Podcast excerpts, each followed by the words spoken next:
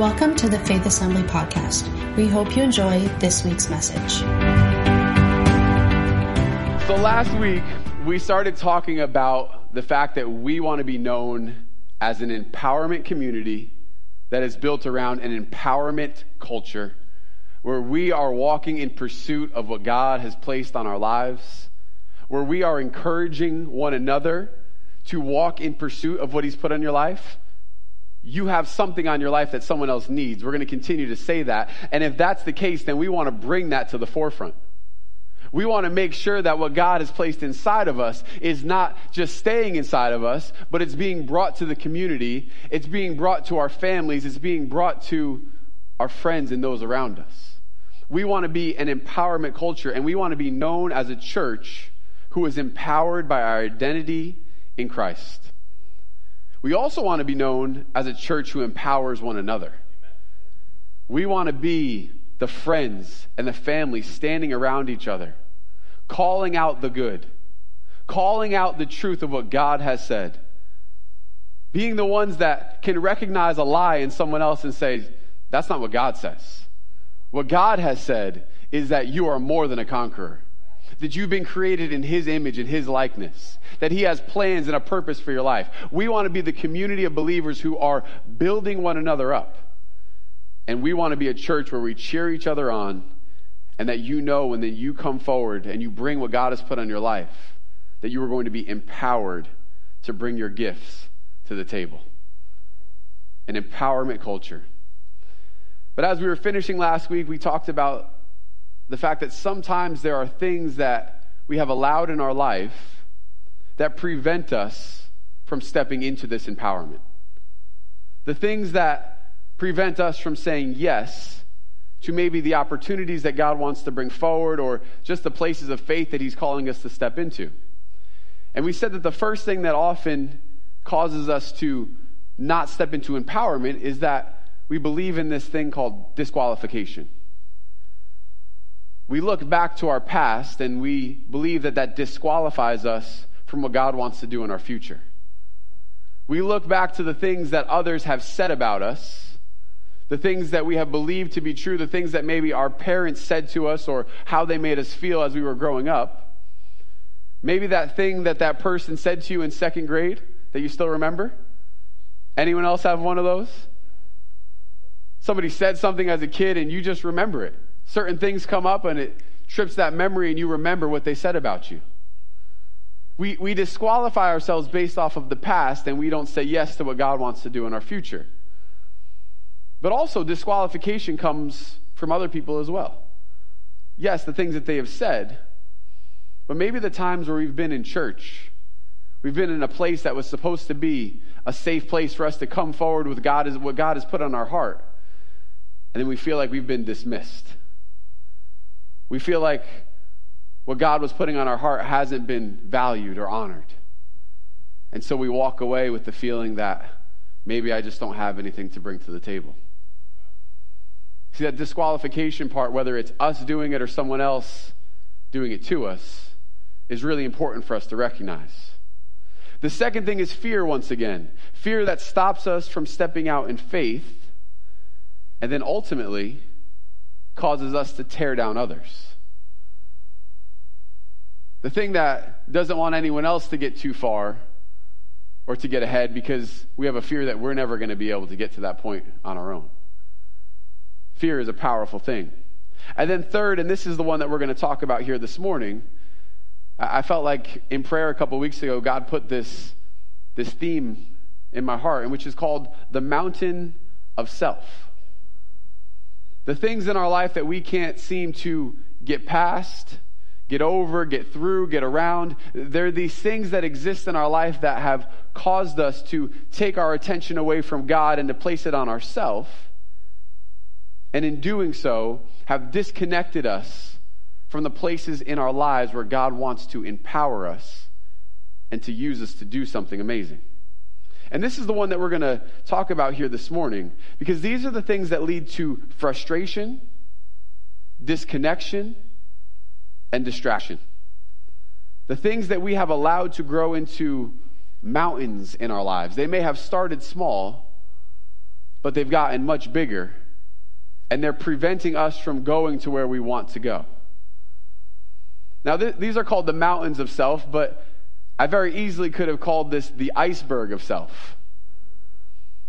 Because very often, when we're looking at ourselves or we're looking at others, we tend to just focus on the parts that are on the surface without recognizing the mass and the foundation and the weight of all of it that beneath eh, that exists beneath the surface.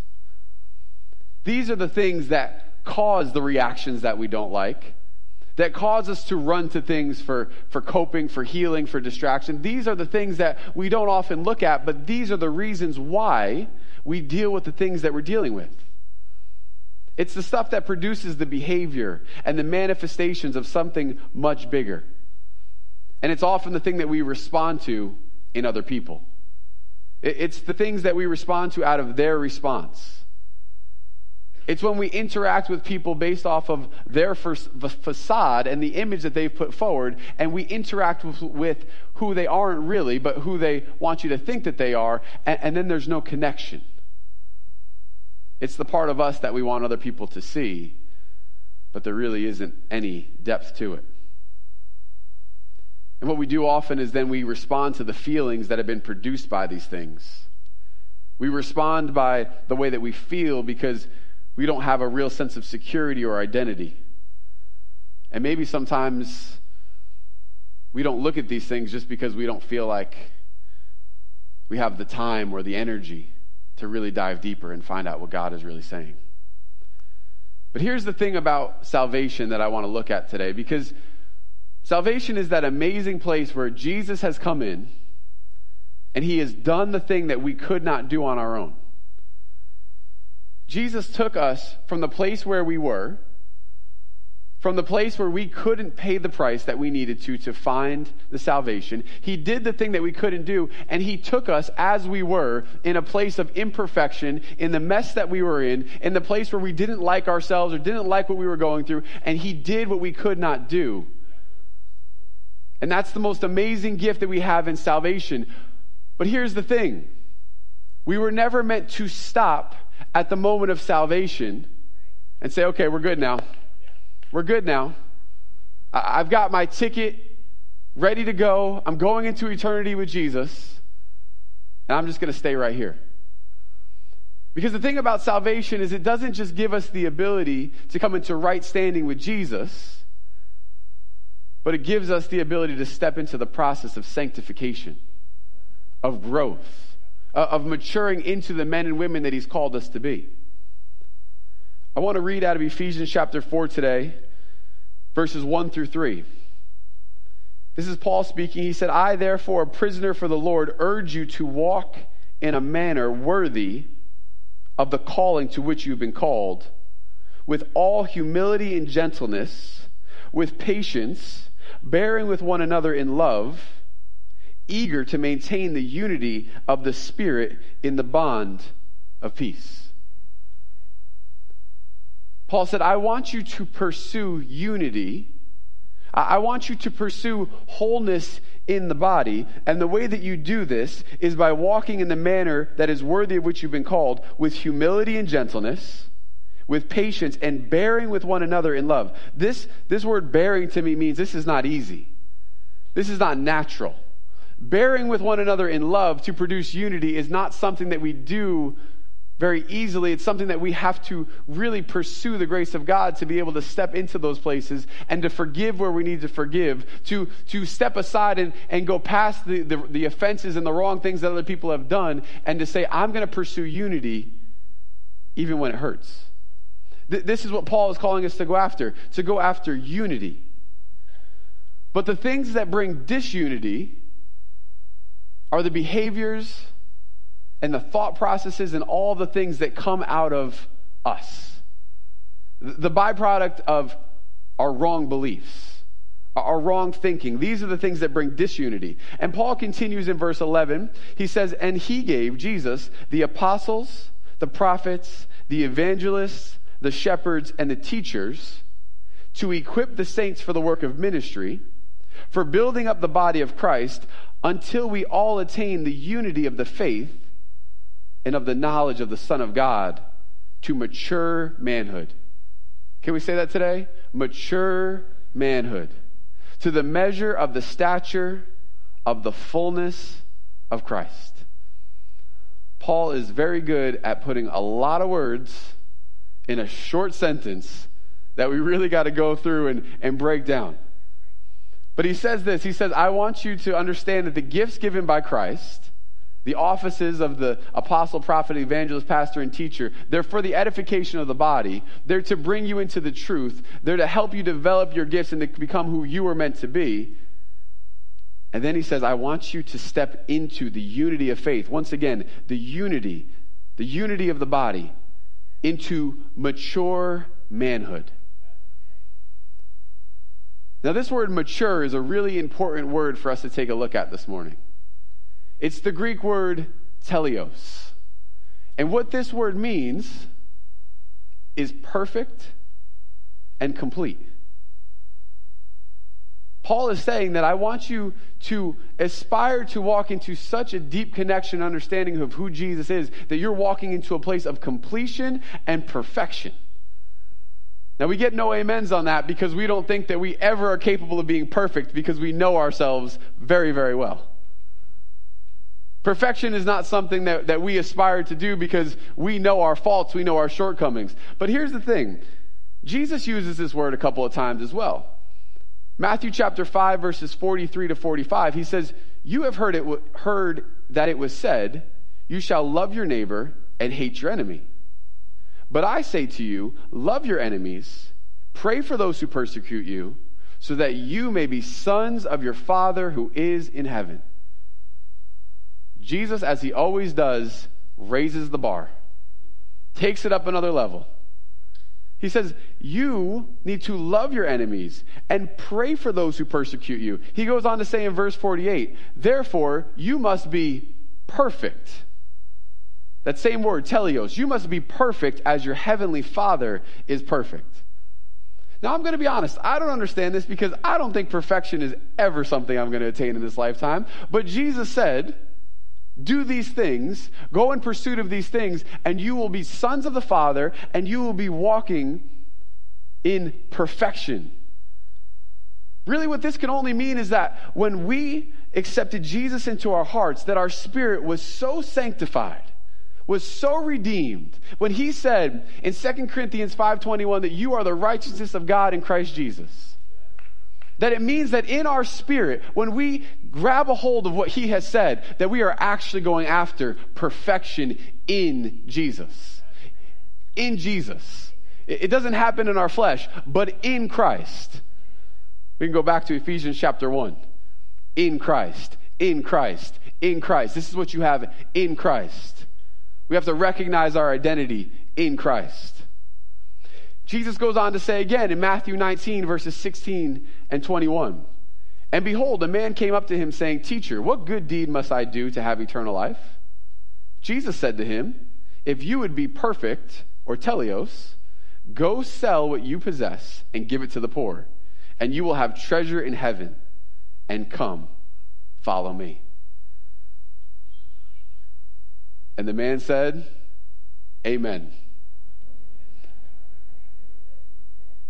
Says he walked away very sad because he had a whole lot of stuff. Had a whole lot of stuff. But Jesus said, if you're going to be perfect, like you've done all of these things up to this point, that's great. But if you're going to aspire to perfection, to really being in pursuit of what I've called you to do, go and do these things. So, using my skills of deductive reasoning, I would say that two things have become very evident from these passages. Number one, Jesus has called us to a very high standard perfection. And two, the only way we achieve this is by doing the exact opposite of what we would normally want to do. Let's just simplify. He's called us to a very high standard, and the only way that we reach that standard is by doing the exact opposite of what we think we should do, what we want to do, and going after our own desires. There was an episode of Seinfeld, if I remember correctly, where George, decided he was going to do everything different that day. Everything that he didn't normally do, he was going to do that thing. We don't have too many Seinfeld fans in the room, or at least no one wants to, uh, to admit to it today. You see, we want to be the ones who are never wrong, who never have to apologize, who want to be the ones who are, are looked at as being the one with all the answers. And we want to find our value and our identity in things that don't matter, in possessions, in identity, in, in the way that people see us. But Jesus says, pursue unity, love your enemies. You know, the people who have done you wrong and don't deserve your forgiveness, those people. And you better understand where your identity and your value comes from. Because it doesn't come from all these other tangible things, it comes from who I have made you to be. If you want to go after the unity, if you want to go after the standard that Jesus has, then we need to understand the mountains that we have built in our life and what the reasoning is behind them. Matthew chapter 16, verses 24 to 26 says that Jesus then told his disciples, If anyone would come after me, let him deny himself and take up his cross and follow me. For whoever would save his life will lose it, but whoever loses his life for my sake will find it. That's what Jesus said. Once again, salvation isn't just saying yes to Jesus and that's it, we're good to go. Salvation is saying yes to Jesus and then understanding that there is a process that we start on, that we enter into, where He takes what we have to offer and He transforms our lives to be able to see Him, to be able to see who He's made us to be, and to be able to understand the grace that He's made available for each one of us to become the men and the women that He's created us to be. Do we have any imperfect people in the room today? All right, so this is really good news, isn't it? Pastor David preached the message on Wednesday night that I encourage you to go back and listen to, but he really summed it up nicely. He said, Sometimes, church, you just got to understand that it's time to grow up. It's time to grow up. Sometimes we hold on to these things. We want to see the move of God. We want to see the Spirit of God flowing. We want to see all these things, but someone comes into the door and we don't really agree with the way that they're dressed or agree with some things about them. And then we start to question and judge and do all these other things. And God's saying, I, I need you to come up to a higher level. If Jesus is saying, forgive your enemies and pray for those who persecute you, what is he saying about the person that walks into our church that doesn't look the way that we think that they should look? It's time to grow up. And not just in that area, across the board, for all of us. And we will continue to grow up until the day that we go to be with Jesus. So let's talk about this this mountain here today the mountain of self. We're going to look at the five parts of this mountain, and we're going to start with number one. This is something we talked about a couple weeks ago, but this is the base camp. This is also a good time to have your church notebooks because you'll have the notes for today. Number one is the base camp. Number one is the, the initial part. As we're starting to climb this mountain and to address these things one by one, Number one is the lack of true identity. This to me is where a lot of these things stem from. We don't understand fully who God is, and therefore we don't fully understand who we are. And there's this lack of a true identity. And we once again allow our past to dictate our future. It's where we allow the lies of the enemy to tell us who we are and to be more focused and to be more centered around those things than the truth of what God has said. We lose sight of the fact that we were created in the image of God. We lose sight of the fact that He's called us to walk in, in His grace and His truth to be able to become who He's made us to be. We lose sight of Ephesians chapter 1, verse 18, that says that we are His inheritance that he loves us so much that he looks at us as his inheritance. That the reason that he sent Jesus to this earth is so that we could come back into a place of being unified and being reunited with him. That means he loves us just a little bit. But we lose sight of this. We lose sight of what it says in Lamentations 3, where it says, The steadfast love of the Lord never ceases. His mercies never come to an end. They are new every morning. Great is your faithfulness. Not my faithfulness. Great is your faithfulness. When we understand this truth and we begin to have a better understanding of who we are and who He has made us to become. But when we exist on this level, what happens is we allow our circumstances to become louder than His grace, and we become the ones who decide what we're worthy or unworthy of. And really, this results in or is a byproduct of some form of shame in our life. It's the place of shame where we have allowed circumstances or lies of the enemy or, or things that we've gone through to speak louder than his voice. And the thing about shame is that shame is always toxic, that it corrupts anything that it touches. You could have the most beautiful outward look of who you are and, and your image for the world around you, but if there's shame in there, it is going to riddle everything that you have because it is pervasive in every area. And it always brings us back to this place of looking at what I don't have. Shame always results in us looking at something and saying, I don't have something that I need. And, and on every journey and every step of the journey on this, on the way up this mountain, there is an I statement that goes along with it. And the I statement for this level is I don't have. This is who I am, and this is why I don't have this thing. And this is a lack of identity that is always going to result in that next level which is where we have a focus on the deficit. We have a focus on what we don't have instead of what we do have and what Jesus has given to us. We, we focus more on the deficit because we think about that thing that we don't have. And if we had that thing, then everything would be better. If we just had that one thing that someone else has, then, then life would be a lot easier. We, we think about what other people have. If I only had the car, the spouse, the house, the job, the parents, the kids, the money, the looks, the height, the connections, the education, the followers, the voice, the creativity, the gifts, talents, calling, and the list goes on and on and on. If I only had that thing, then my life would be complete. Then I would be able to move forward in what God's called me to do. And, and we look at the deficit, and the deficit becomes the defining truth in our life. Has anyone else ever had one of those things in your life? If I had that thing, then everything would be better.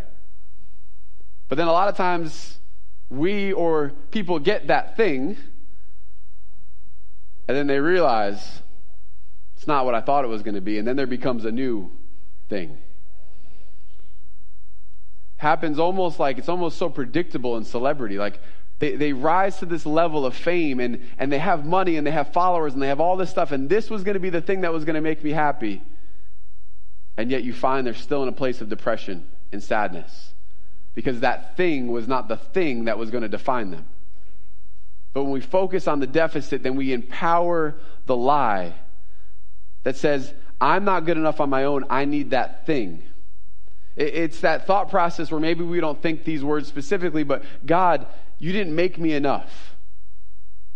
Or we deduce from what other people have said that, that I've messed up too bad and I'll never be who I'm supposed to be.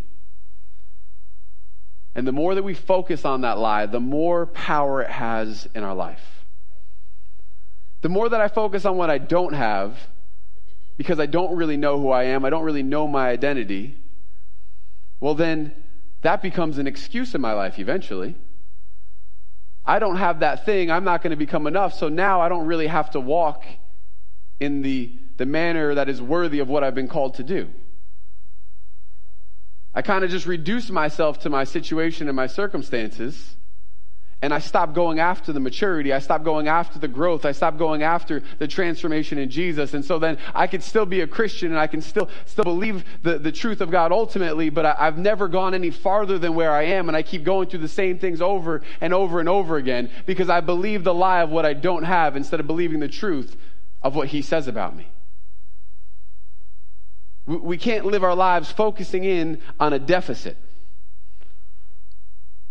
See, the more that we do this, the more that we start to move into other areas because after a while it becomes uncomfortable to keep looking at what I don't have.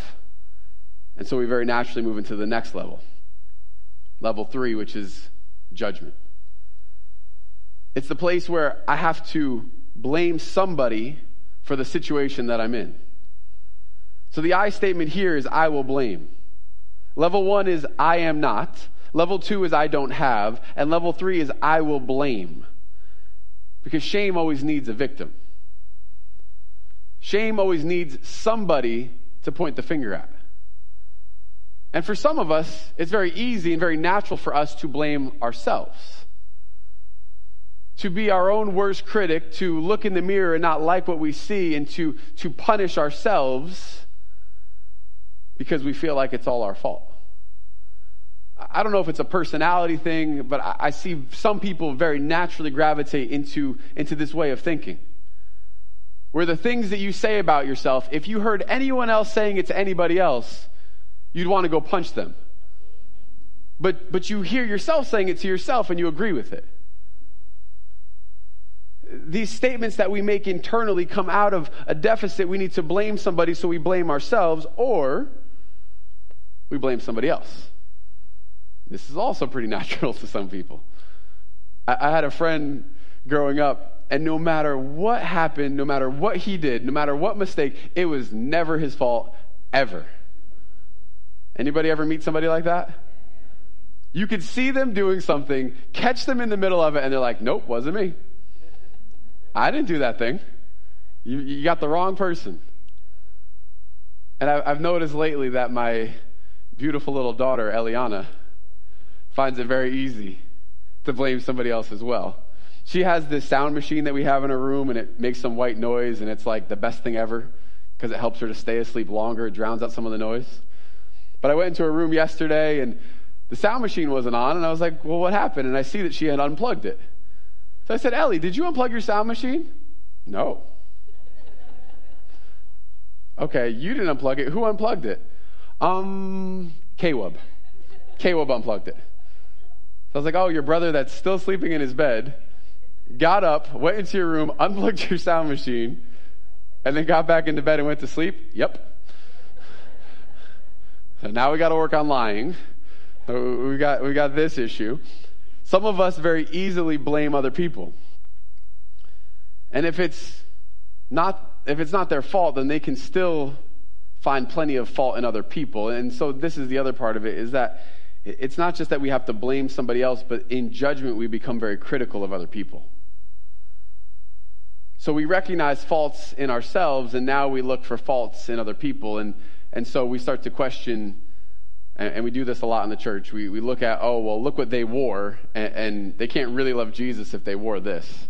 I, I know it's not really to that extreme, but, but we need the perfect behavior. We need them to say the perfect things and do the perfect things, or else we're going to judge what they've done. And then once again, we call it discernment and we try to make it holy.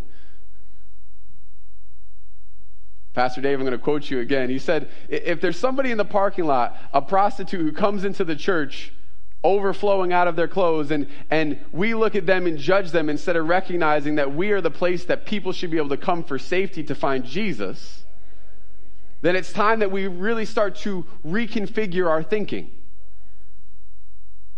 We have to focus on the things that matter, and judgment is never going to bring us into the place of being in agreement with what Jesus has said. He says in John 13 35, By this all people will know that you are my disciples, if you have love for one another. But love and judgment are not synonymous. Love and judgment are not, they, they don't go together. What does 1 Corinthians 13 tell us?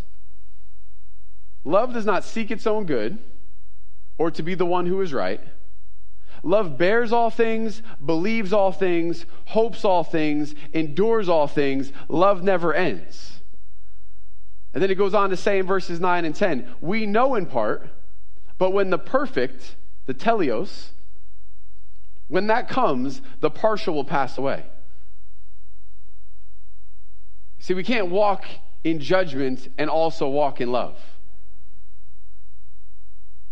We can't want to be the ones who have all the answers at all times and never want to say sorry and, and always want to be the one that, that has it all together and also walk in love. Love doesn't seek its own good. But when we do this and we continue to walk in blame and judgment, we very quickly end up on level four, which is the place where we have to protect ourselves. If it's someone else's fault, then they might be dangerous, so I have to put up a wall around my life to protect me from, from what they're going to do. And so we, we make statements like, I'm never going to let them hurt me again. I'm never going to let somebody in again because I was hurt. I'm never going to let them see who I really am. I don't know who I really am, and so I have to put forward this facade, and I need to put forward this barrier to not let people come in close to find out that I don't really have it all together like I say that I do. We put forward protection, and, and we don't usually think about it on these lines, but it, they're the defense mechanisms that we put up to keep people at a distance. And we have a lot of different ways of doing this. Sometimes we use humor, sometimes we use anger, sometimes we're passive aggressive or we're just distant so that people can't get close enough to see who we really are. We, we put these barriers up, and, and these are the things that we hit into with other people, and especially the things that produce a response. Has anyone ever been in a situation where you were speaking to somebody and you feel like you brought something at like level three and they came back at level 10 with like the nuclear option? Like you did this thing and now you're going to get all of it. And you're like, whoa. Like you've hit up against their defense mechanism. You've, you've hit up against an area where they don't feel comfortable letting you in, and now there is a response to it. And yes, of course, we do the same thing. It's the places where we have to go back and to apologize afterwards. I'm sorry that I responded that way. There was just this thing in me that just came out very naturally when you went to that place. I, I don't know if I'm the only one that's ever had to apologize for something like that. But we've got defense mechanisms that come up. And, and we could do one of two things. We could just say, well, I, I've got the license to do that thing because of what they did to me. Or we can look and say, well, maybe there's something deeper here that caused me to feel that way, to respond in that way. Maybe I should allow the Holy Spirit to come in and, and, start to reveal to me the places inside of me that I don't feel safe and I don't feel loved and I don't feel known or whatever the feeling is that I've allowed shame to come in and to exist. Maybe I can allow the Holy Spirit to come in and speak truth into that place and use those as opportunities to see something that God wants to show us. Finally, we get to this final level which is what I said in the beginning, it's the part that we tend to focus on more than anything else. It's the tip of the iceberg, the top of the mountain. It's, it's the place where we, we really deal with people on a surface level. It's the manifestations of all the stuff going on inside of us. And this is what we look at sometimes is our personality, but it's not really always our personality. It's just part of us that, that comes out because of all the other things and the hurts that we've dealt with and the lies that we've believed. And, and it really is where we take license to say, because of all these things, I'm going to act this way. I'm going to be this person. And, and yes, it's defense mechanisms, but it's, it's this part that we, we actually in this place turn to other things for security. Like we in of ourselves, we feel this way, we feel unsafe, and so we go after things that are going to make us feel better, like distractions or overeating or over drinking or any of the things that we go to, the, the gossiping, the binge watching, the, the habits that we've gone after, the over competitive nature, which I don't really think should be on this list because just a little bit close to home. It's the things that, that we see in others that we respond to and we hit up against. But that's not really who we are, and it's not really who they are. And when we exist only on this level, then there's never any depth to it. There's never any room for healing in it because it's not real. It's the places in us where we pursue comfort and convenience. Like I said, we make excuses for it sometimes. We don't go deeper. We don't, we don't take the time to allow God to show us what might be really going on beneath the surface of what we see. So this morning, I, I don't want to just talk about these things because it's really good to see them. It's really good to see that there's more than meets the eye. But we also have to recognize that when we start to see these things, that there's a reason for it. And there's something that we must do. If we want to walk in a manner worthy of what of that which we've been called to if we want to start to mature and grow then what we have to do is we have to invite the holy spirit into these places.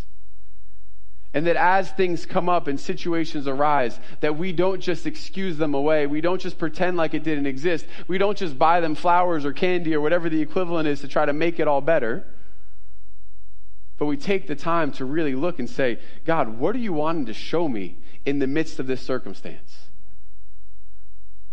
It's the place where we invite Jesus in to bring the healing that we need because it all comes out of a place of brokenness and we all have it.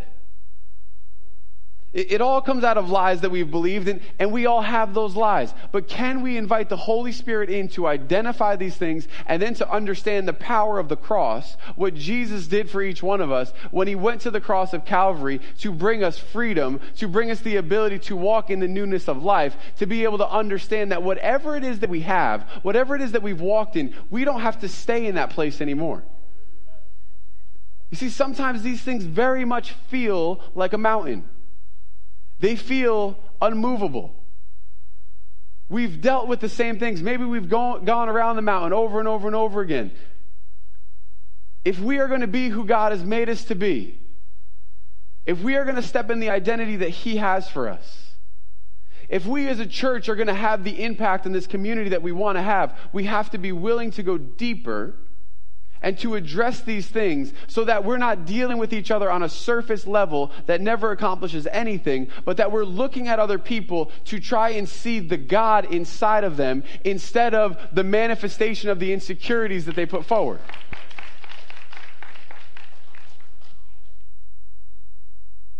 If we're going to be a church of empowerment, we have to be a church that looks for the truth and even when we run up against someone else's defense mechanisms, that we don't just say, I'm done with them. We don't just write them off. Look what they did to me. No, we go back and say, Jesus, can you show me who they really are? Can you show me their identity? Because they don't seem to know it, but, but if maybe if you show me, I can start to speak to that thing. I can start to bring the truth of who they are out of them. And, and, then we on our own are looking at these things in our lives to make sure that we're allowing the Spirit to speak to us so that we're becoming who we really are. So we're not allowing the trauma and the hurts of the past and the victim mentality that likes to come up in our lives to say, this happened to you and therefore this is who you are. No, who am I? I know what the truth of the Word of God says and I don't feel that way. So what are the things standing in the way? What are the lies that I believed? What are you wanting to show me in this time, Jesus? Because when we're willing to do that, when we're willing to invite the Holy Spirit in, when we're willing to do this in community with people that we trust and we love, we start to find okay, this is who I really am. I no longer have to look at the deficit of what I don't have because I know what I do have in Him. I don't have to blame. I don't have to protect anymore. And then we start to see who we really are come to the forefront. I want to ask if the worship team would come back up this morning. You see, there's this passage in Matthew chapter 17, verse 20. And it's Jesus speaking to his disciples. And they said, Why couldn't we do this thing? And he said, It was because of your little faith. I tell you the truth. If you have faith the size of the mustard seed, you will say to this mountain, Move from here to there, and it will move, and nothing will be impossible for you. These things do tend to feel really big. And, and, we may have pushed them to the, to the back burner so we don't have to look at them anymore. But this is what I want to ask that you would do this morning that we would take the time to say, Holy Spirit, will you show me the truth? Will you show me what this mountain looks like? Will you show me the places that I have believed the lie? And then we would do what Jesus said that we would look at the mountain and that we would speak to it today. That we would say, I, I see where, what this has been and what this has looked like, but I'm going to choose to come out of agreement with those things. I'm going to choose to say to the mountain, to the place where I don't feel like I've had the identity, to the places of hurt and pain. I, I don't agree with you anymore. I'm not going to empower you anymore. I'm, I'm going to choose not to have my thoughts come in alignment with the lie of the enemy, but I'm going to choose today to say, Holy Spirit, will you show me who I really am? Will you show me the grace that I have available to me through what Jesus did on the cross to overcome those places? And I really feel like there's something here today, just in this community part, that, that you would bring those around me that I can step into relationship with, that we can build and do life together to see who you've made me to be. We don't talk about these things just so we can become more aware of our problems. But we look at these things so that we can ask the Holy Spirit to come in and to bring the correction, to bring the healing, to bring the truth that we need.